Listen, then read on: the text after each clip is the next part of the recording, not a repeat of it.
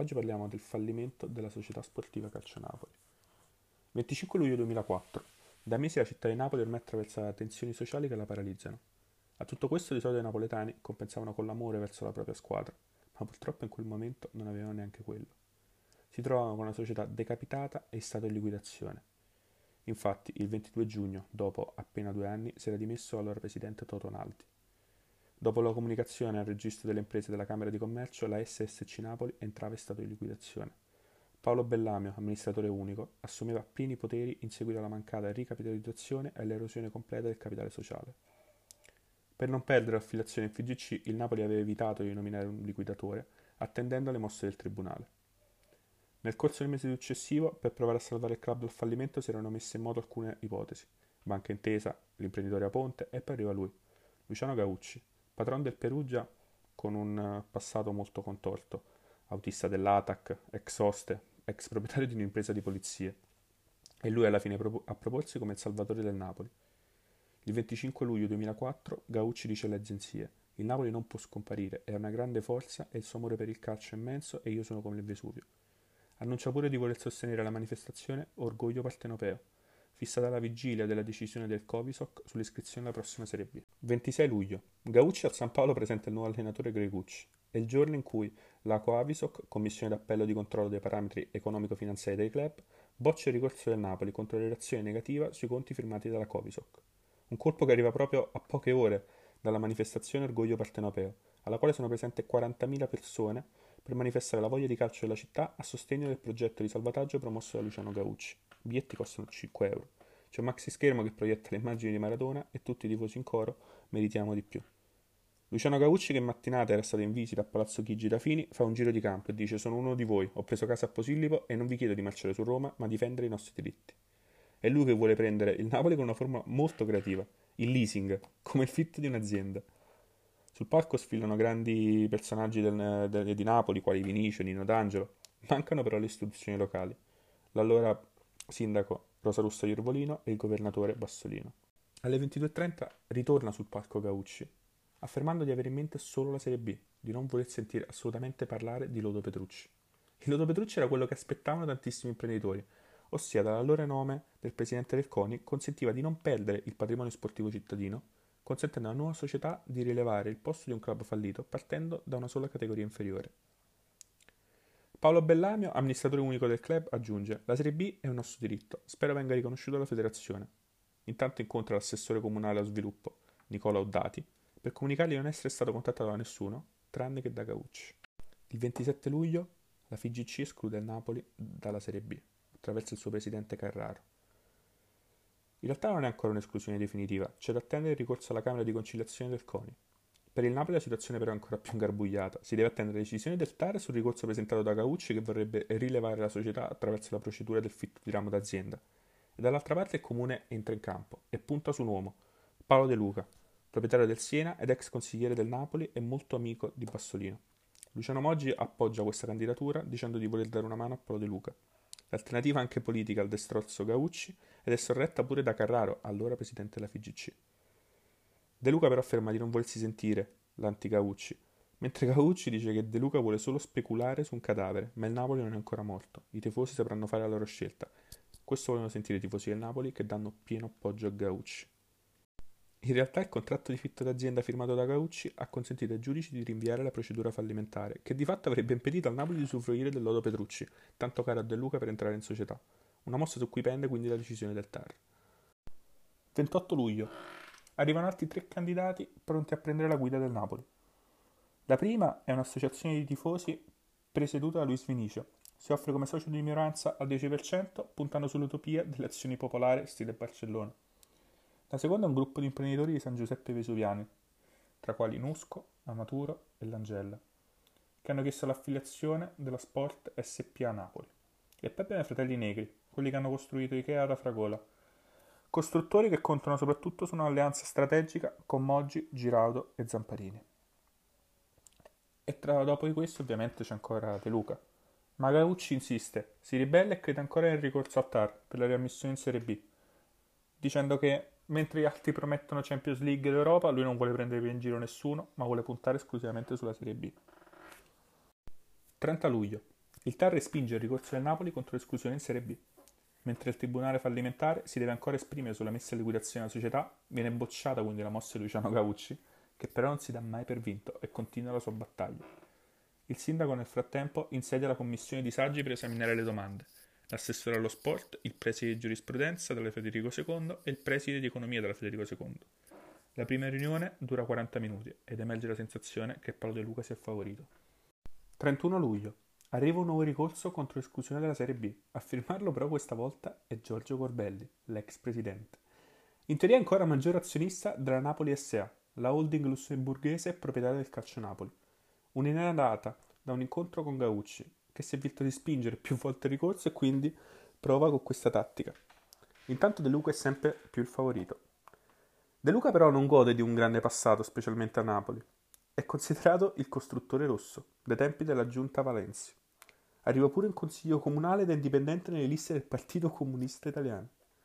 Esce assolto ad Argentopoli e trasferisce la sua sede a Roma, alla Camilluccia, un gruppo di 1800 dipendenti che si occupa di depuratori. Gli telefona Daniel Fonseca per incoraggiarlo, ma questo non sembra che piaccia molto ai napoletani. Assieme ai suoi tre figli sono tutti coinvolti nella società, anche i poteri forti sono coinvolti. Il sindaco Cenni, il Monte dei Paschi, sponsor col 3 milioni e mezzo, e la Chiesa.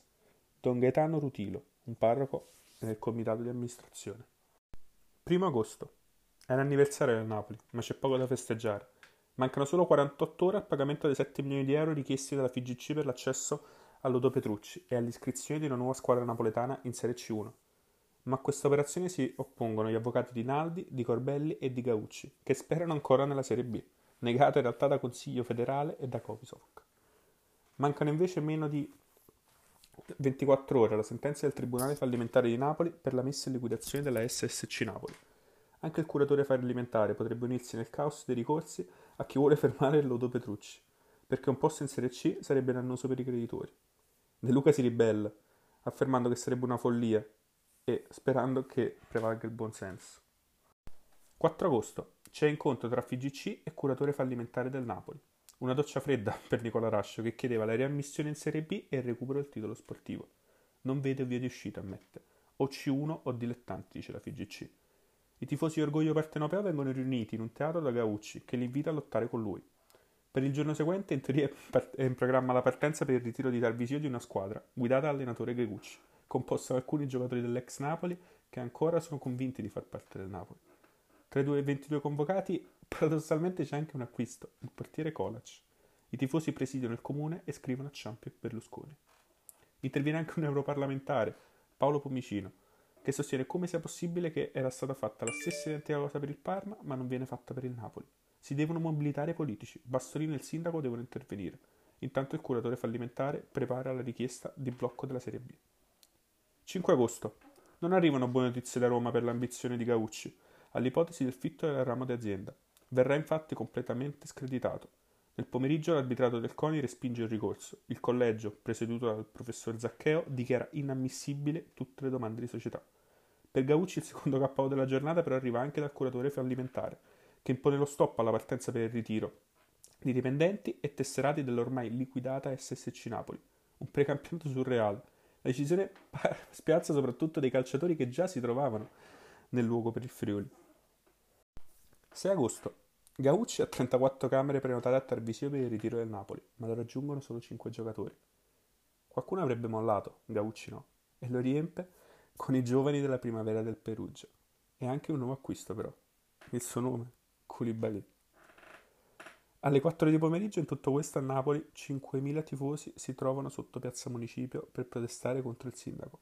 Un gruppetto aggredisce un giornalista e vengono bloccate tutte le strade. Cori contro Carraro, sindaco e Bassolino. Il sindaco però dalla finestra annuncia di aver parlato con Berlusconi e Letta e il Premier gli ha chiesto di inviare tutta la documentazione e se ne interesserà personalmente. 7 agosto. Al fallimento di cinque giorni prima subentra il caos. Per la cifra di 46 milioni da versare in 5 anni, il Tribunale ritiene di aver venduto il Napoli a Luciano Gaucci e ordina di farlo giocare in B. Quindi il Tribunale fallimentare si mette contro la FGC, altrimenti chiederà il blocco del campionato. Gaucci a sua volta ritiene di aver comprato accettando le richieste di Castel Capuano, rinunciando al fitto del ramo di azienda e via a un vero e proprio acquisto, con alcune condizioni. Giocare in Serie B. Ma la FIGC nel giro di pochi minuti replica con due lanci in agenzia, ricordando che il calcio a Napoli non esiste più e che il titolo sportivo non può essere ceduto. Rammenta che le vie sono due, o i dilettanti o la C1 con Lodo Petrucci. Per l'autonomia del mondo sportivo, quel contratto fra Tribunale e Gaucci è carta straccia. La replica del Tribunale è una diffida CONI e FIGC. La situazione si ingarbuglia, ma Gaucci si sente autorizzato ad andare avanti e cambiare il nome provvisorio di Napoli Sportiva in SS Calcio Napoli.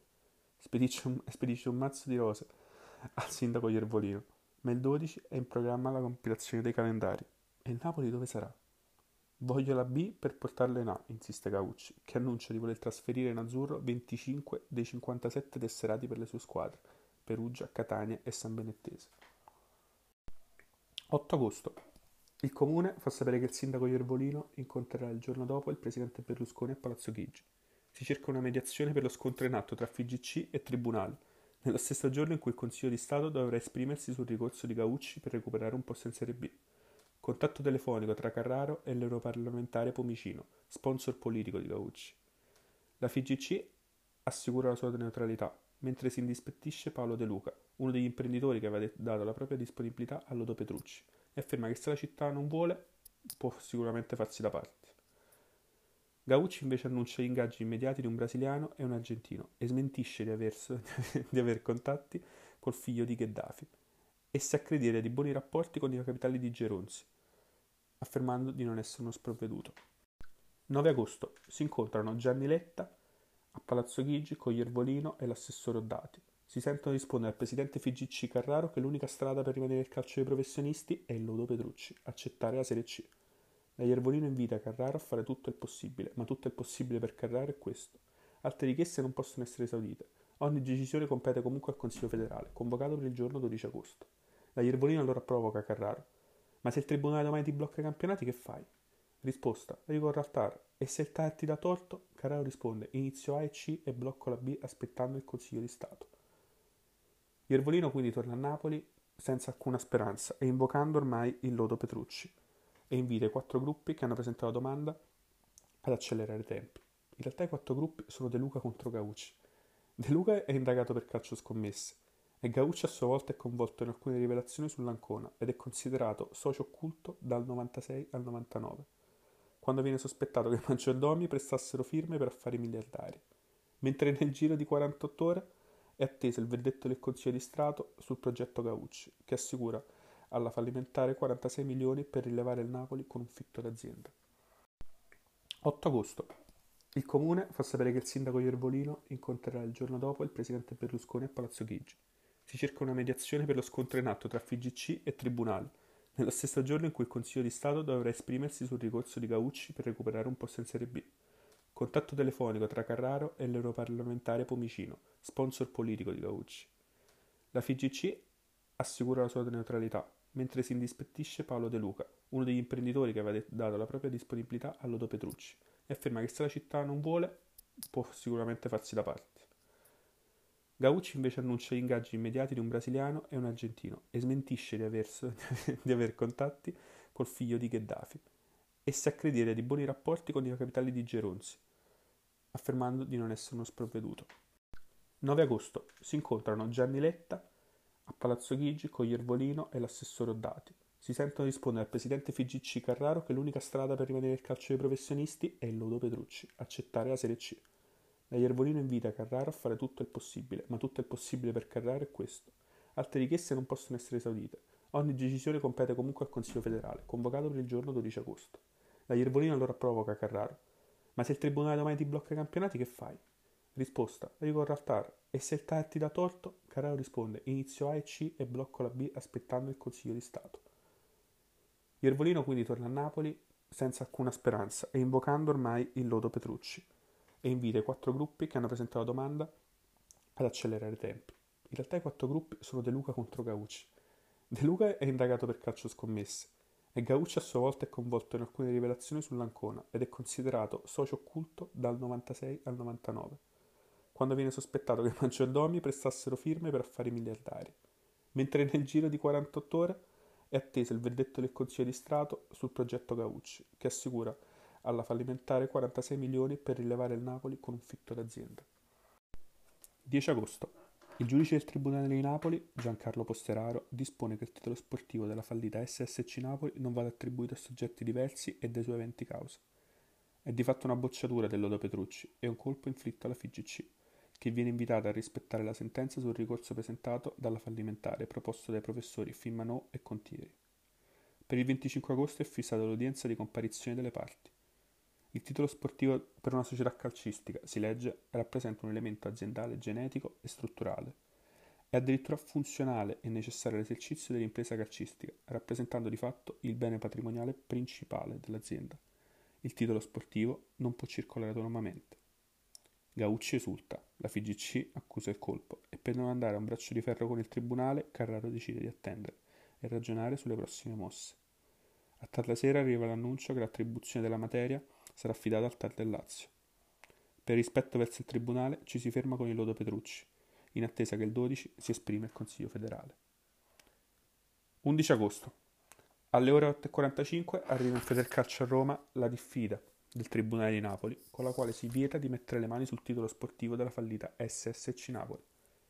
La diffida viene consegnata anche al Ministero dei Beni, dei Beni Culturali. Il professor Firmanò, che l'ha seguito da vicino, ricorda alla FIGC che andando avanti con il lodo Petrucci potrebbe scattare a questo punto un'indagine della Procura con due ipotesi di reato, concorso in bancarotta e in osservanza di un ordine del giudice a tutela del credito. Cambia pure lo scenario a Napoli dunque. Paolo De Luca rinuncia anche lui al lodo Petrucci e formalizza davanti alla fallimentare la richiesta di acquisto della società a Napoli.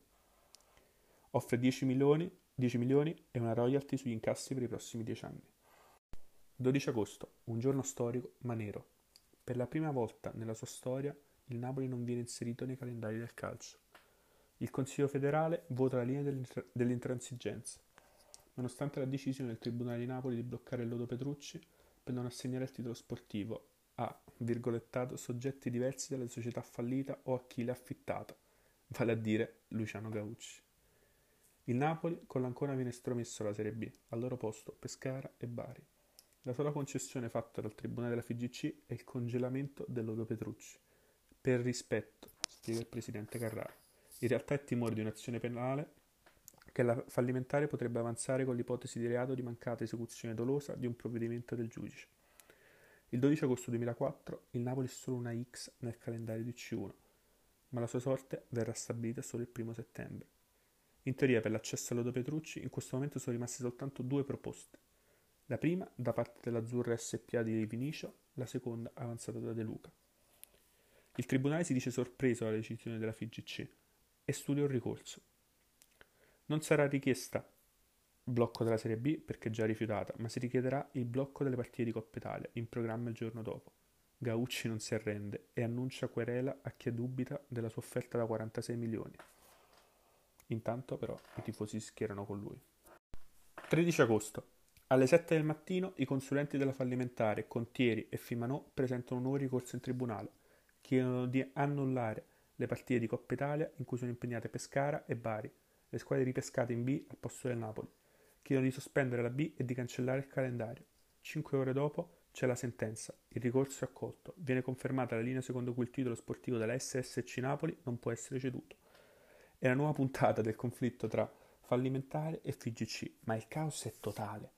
Nel decreto c'è la data sbagliata di una partita. Pescara Rimini si gioca il 18 e non il 14 e viene informato subito il PM Piscitelli che apre un fascicolo e scrive nel registro degli indagati Franco Carraro con l'ipotesi di reato di inottemperanza dolosa a provvedimento del giudice. La notizia arriva in FGC attraverso il TG alle 2 di pomeriggio. Provvedimento sbagliato, contraddittorio e pericoloso, commenta il legale Mario Gallavotti. La notifica però non arriva, perché i gli uffici chiudono alle 2. Gallavotti attacca i giudici con una frase che fa scalpore. C'è, frenesi- c'è frenesia, nella quale il caldo fa la sua parte. In serata deve correggersi. Frasi dettate dallo stupore senza intento politico, afferma. Chi non si trae allo scontro dialettico è Gagliani, allora presidente della Lega, le, part- affermando che le partite di Coppa Italia si giocheranno le- regolarmente. Infatti, il provvedimento del Tribunale è fuori fuoco, chiede di bloccare le partite di Bari e Pescara che però in Coppa Italia avrebbero giocato lo stesso, anche senza esclusione del Napoli dalla B. La situazione è veramente ormai fuori controllo. Scatta un groviglio di telefonate e, Mas- e Mastella deve chiamare il Presidente della Repubblica Ciampi. Bassolino chiama, chiama Letta e Iervolino chiama Berlusconi. Ma tra fallimentari e FGC lo scontro ormai è, in- è insanabile. È sulla serie in cui il Napoli giocherà la B per la prima, al massimo C per la seconda. Intanto Gaucci si dimette dal Perugia per combattere meglio sul Napoli, ma il suo Napoli il 13 agosto ancora non esiste. 14 agosto. Il caso Napoli arriva fino ad Atene, dove sono appena cominciate le Olimpiadi. Carraro incontra Ciampi. Ciampi spende belle parole per Napoli e dice che si deve fare di tutto per aiutare Napoli nel rispetto delle regole. La fallimentare fa saltare l'incontro previsto con la FGC. I giudici sono irritati per il commento dell'avvocato Gallavotti il giorno prima ma prende corpo l'ipotesi di un compromesso, un lodo Petrucci bis, con la, finan- con la fallimentare che gestisce l'aspetto economico e la FIGC che cura l'aspetto sportivo. Si aprono degli spiragli, ma sostanzialmente alla fine non succederà niente. 16 agosto. La FIGC si cautela e accetta la decisione del Tribunale di Napoli, bloccando le partite di Coppa Italia, presenti nel decreto del giudice. Sospese quindi Crotone Bari, Pescara Rimini e Ternana Pescara. Sembra un elemento di chiarezza, ma invece un'ulteriore incertezza che si aggiunge alla vicenda. E in tutto questo arriva il presidente della FIFA Blatter che scrive a Carraro per ricordarci che i club non possono adire a giustizia ordinaria o rischiano sanzioni. Ma quale club se il Napoli non esiste ancora? E dall'altra parte esistono dei calciatori in attesa di uno squillo di Gaucci che in virtù dell'offerta di 46 milioni si sente il titolare al titolo sportivo. La fallimentare specifica che i calciatori però della vecchia SSC Napoli non sono autorizzati a partire per nessun ritiro. Dal 5 agosto sono svincolati di autorità dopo il fallimento. Angelozzi, il DS incaricato di allestire la squadra, ha per adesso riunito solo un po' di ragazzi della primavera del Perugia e intanto si cerca di contattare qualche giovane veterano, quali Floro Flores, Marcolin e Platone.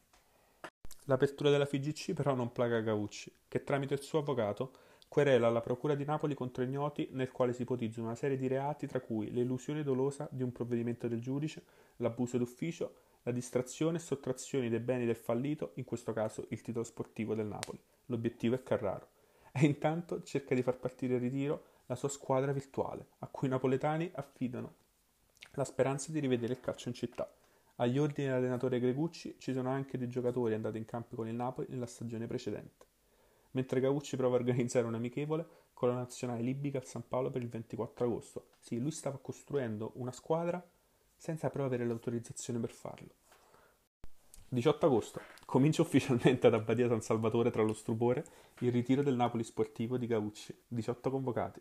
Mancano Calac e Fusani, i giocatori che il Perugia avrebbe dovuto girare in prestito. Il DS Angelozzi lascia trapelare che hanno rifiutato, ma da Perugia Alessandro Gaucci figlio di Luciano, presidente del club Umbro al suo posto, fa sapere che nessun giocatore sarà ceduto al Napoli. È una guerra in famiglia. Paolo De Luca ferma la sua offerta a 10 milioni, attacca Gaucci. Questo ritiro è una cosa folcloristica, sembra un ritiro spirituale. In tribunale intanto si aggiunge un nuovo pretendente alla scatola Napoli, è Giampaolo Pozzo, patron dell'Udinese, con Paolo Marino come presidente. 19 agosto. Al fianco di Gaucci spunta un nuovo alleato, Enrico Preziosi, presidente del Genoa. Due anni prima aveva abbozzato anche una trattativa per comprare il Napoli e dice di voler aiutare Gaucci in questa impresa. Franco Carraro fa sapere che il giorno dopo sarà a Castel Capuano per incontrare i giudici e fare chiarezza sul fronte della proprietà e del titolo sportivo. La sua posizione però non è cambiata. L'unica possibilità per il Napoli tra i professionisti è la Serie C. Le altre cordate che puntano a Lodo Petrucci, Gaucci le chiama operazioni di sciacallaggio. L'ultima offerta, quella di Pozzo, si ferma a 10 milioni e intanto i giornali raccontano le rivelazioni di un alto funzionario del fisco, secondo cui Gaucci è in debito con lo Stato per 100 miliardi di lire. Dice, se Gaucci compra il Napoli manifestando un arricchimento, il fisco interviene e sequestra. 20 agosto. È il giorno della missione napoletana di Franco Carraro, che si reca nelle aule di Castel Capuano per incontrare i giudici. Partecipano anche Bassolino e Iervolino. Carraro paga un prezzo alto, quattro uova lanciate contro la sua auto, ma esce con una vittoria diplomatica propone la riformulazione del lodo Petrucci in un lodo Napoli, con il quale intende attribuire pieni poteri e totale autonomia sul titolo sportivo alla fallimentare. La FIGC conserverebbe per sé la ratifica, a una sola condizione, la Serie C1. In sostanza, la FIGC, che rinuncia ai 7 milioni di partecipazione al lodo, dà il via libera a un'asta presso la fallimentare che così potrebbe garantire i diritti dei creditori. Bassolino e Iervolino, che reclamavano la Serie B, si ritirano. In pole position si presenta allora Giampaolo Pozzo, che rilancia la sua offerta fino a 23 milioni di euro, valida anche per la C1, una cifra dinanzi alla quale il tribunale vacilla e si dice pronto ad accettare la mano tesa della FIGC. Nei prossimi giorni la risposta e si può firmare il 23 agosto. Marino, braccio destro di Pozzo e candidato a presidente, chiede che si faccia fretta, in fretta. Gaucci è furioso, dice che ha una manovra per farlo fuori. I 46 milioni che offriva per la B diventerebbero 9 milioni in caso di C1. Si sente dunque messo fuori dai giochi da Carraro, suo nemico storico. 22 agosto. La fallimentare quindi deve decidere se accettare o meno la proposta della FIGC, che intanto lancia un messaggio. Nell'interesse del Napoli è meglio fare presto. Un invito quindi ad accettare la C1 prima che sia troppo tardi. Le manovre di Gaucci intanto non finiscono e rimescolano un'altra volta l'assetto societario. In caso di asta per il Lodo Napoli abbiamo quindi che la sfida sarebbe a tre. Gaucci, De Luca e Pozzo. 23 agosto.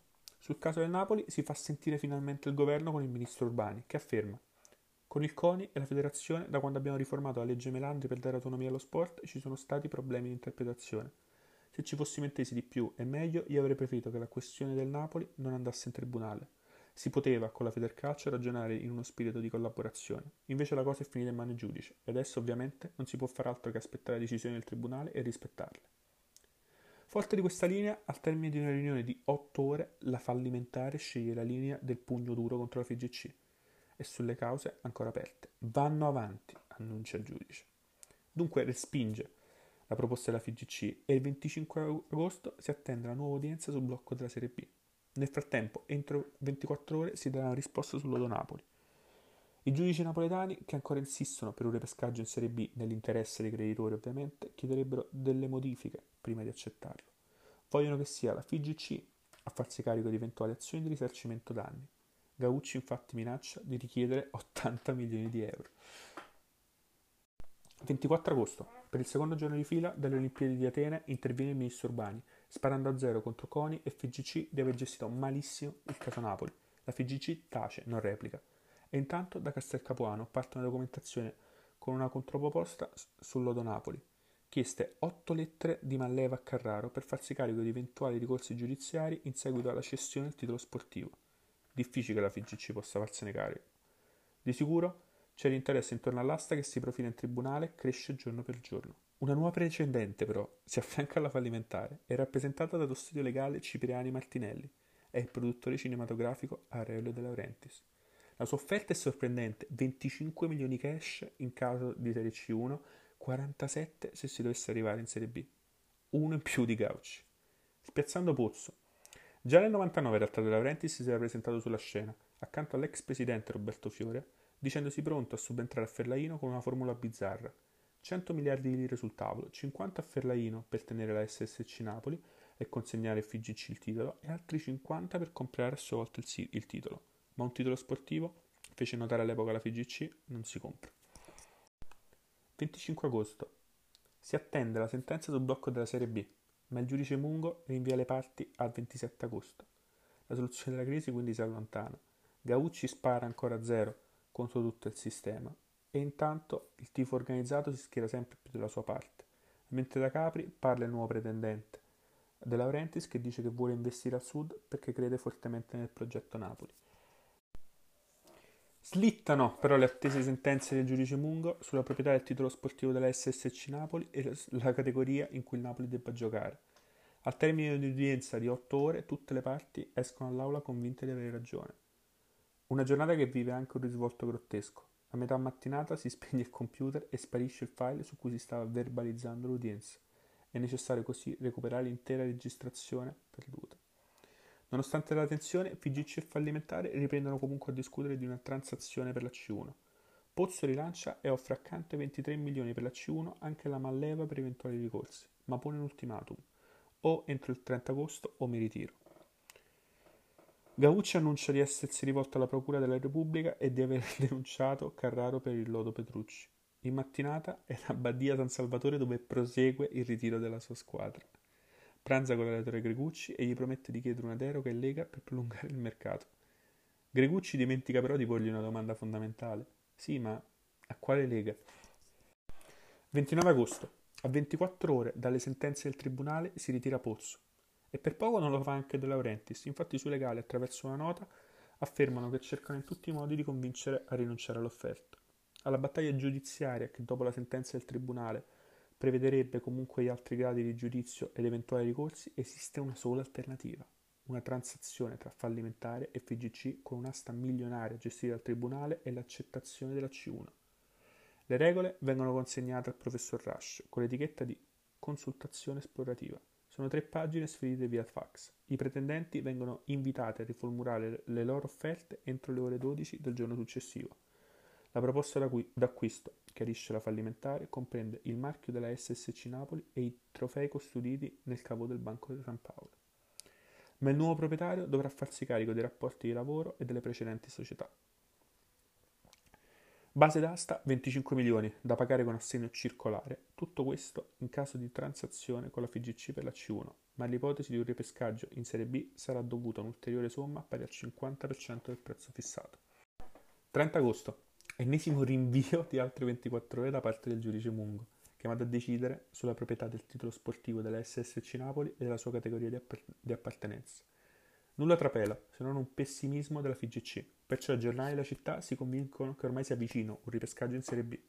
La FGC si dice disposta a rinviare il suo consiglio del primo settembre, con il quale si doveva fissare iscrizione alla C1. Tirare di decisioni congelate in attesa del verdetto e dei ricorsi di urgenza. Il caso Napoli però si espande. Il Tribunale dell'Aquila ordina blocco di C2 e DE per mettere all'asta il titolo del club abruzzese ormai fallito. FGC e Lega ormai sono disperate e in questo clima nessuno dei pretendenti all'Odo Napoli si dice disposto a riformulare un'offerta alla fallimentare. Un pasticcio totale. Gli avvocati di Laurentiis confermano che al 99% si ritireranno anche loro e questo lo stesso tutte le altre cordate. L'unica cosa che prosegue è il presunto Napoli di Caucci che prosegue il suo paradossale ritiro e batte in un amichevole 17 a 1 il Fiumicino. 31 agosto. Quello che non succede in estate succede in un giorno. Dopo due udienze e tre giorni di riflessione, in 34 pagine, il giudice Mungo trasferisce per difetto di giurisdizione il conflitto tra Federcalcio e fallimentare al TAR del Lazio. Si dichiara incompetente, applica il decreto salvacalcio del 2003 e di fatto cancella ogni speranza di riportare il Napoli in Serie B. Annullata la richiesta di bloccare il campionato che non lo prevedeva fra gli iscritti. Decidere al TAR il 6 settembre, udienza fissata dal consulente del curatore fallimentare. Se il TAR non modifica lo stato dei fatti, il Consiglio federale iscriverà il Napoli in C1. Ma quale Napoli? Non quello che Gaucci immaginava di aver messo in piedi il ritiro, chiamandola Napoli Sportiva, e allestendola per andare in Serie B con un contratto di fitto ramo d'azienda. E qui c'è il colpo di teatro firmato dal produttore Aurelio De Laurentiis, arriva a Napoli all'alba da Capri in motoscafo, corre in banca alle 8 e prepara 36 assegni da presentare alla fallimentare. Offre 31 milioni di euro per la C1, pronta a diventare 50 nell'ipotesi minuscola di ripescaggio in B. È un'offerta che oscura tutte le altre. De Luca accusa il colpo e si ritira. De Laurentiis racconta così la sua manovra e le sue ambizioni. Ho informato il sindaco Iervolino, il governatore Bassolino e poi ho telefonato a Pomicino per chiedergli a che punto fosse Gaucci. Ero a Capri otto giorni fa e ho deciso di presentare la mia offerta. Voglio entrare nel calcio, un mondo che non mi conosce. Il mio stile è fatto di serietà, passione e sono uno che lavora 20 ore al giorno. Voglio fare di tutto per portare il Sud a tornare a splendere. Primo settembre. Il tifo napoletano non reagisce bene e crea disordini in città. E intanto De Laurentiis, dopo gli assegni presentati alla fallimentare con cui in pole position, decide di dare un ultimatum, 5 giorni. Ma intanto è pronto il calendario del, del girone B di Serie C1 e presenta una X, è il posto che viene lasciato libero per il Napoli. L'improvvisa accelerata non scoraggia i 16 giocatori della Napoli sportiva di Cavucci, che nel ritiro virtuale di San Salvatore continuano a allenarsi come se niente fosse. Attendono notizie da Cavucci è anche arrivato il difensore Bolic, che ha pattuito con il patrono la possibilità di passare a Perugia nel caso in questo Napoli diventasse una squadra fantasma. 2 settembre. Uno scambio di fax formalizza la transazione per far ripartire il Napoli al C1. Scegliete voi la nuova proprietà e comunicatecela, dicono a Roma. Nel Consiglio federale del 7 settembre tutto sarà ratificato. De Laurentiis, in vacanze in Svizzera, ribadisce ai suoi legali di avere fretta. Se non sistemate tutto al più presto, ritiro la mia offerta scopre l'esistenza in realtà di un contratto fino al 2033. Nalti infatti aveva ceduto la gestione del marchio azzurro a una società di proprietà del figlio Cesare. Per questo motivo rende si rende necessario un incontro con l'ex presidente. L'ultimo ostacolo vero in realtà è Luciano Gaucci, che non si rassegna a farsi da parte. De Laurentiis offre 3 milioni per rilevare la sua Napoli sportiva. Offerta respinta. Lui ne chiede 10. Dice Gaucci, non ha ancora rinunciato alla squadra e alla Serie B. Insiste con il progetto di fitto del ramo d'azienda e parla di ricorsi. Saranno decisive comunque le udienze in programma al TAR nei prossimi quattro giorni sulle richieste dell'iscrizione alla B e della Napoli Sportiva. 3 settembre. Il documento che consegna la Serie C1 e il Napoli De Laurentiis non viene ancora ratificato.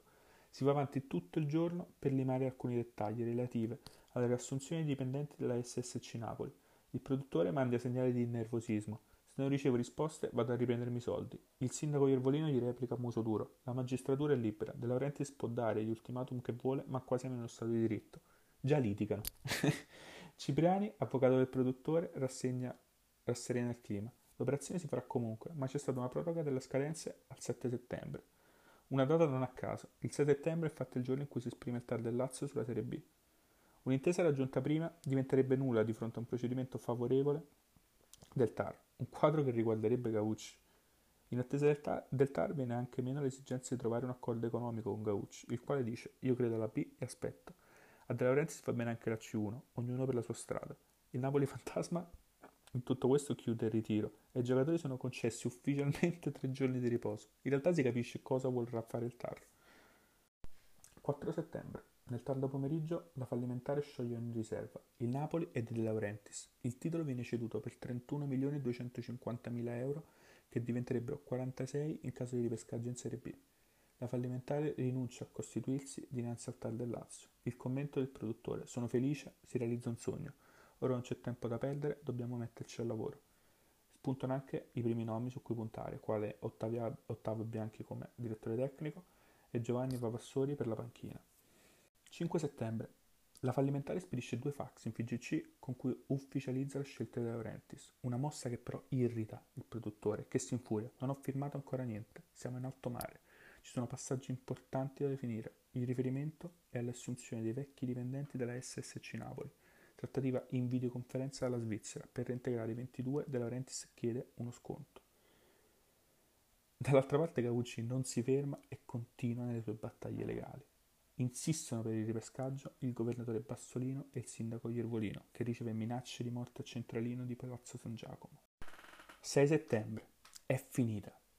Sei ore di discussione in tribunale, l'ultimo atto prima di fermare l'accordo tra la fallimentare e De Laurentiis. Ma in realtà è una giornata di tensione.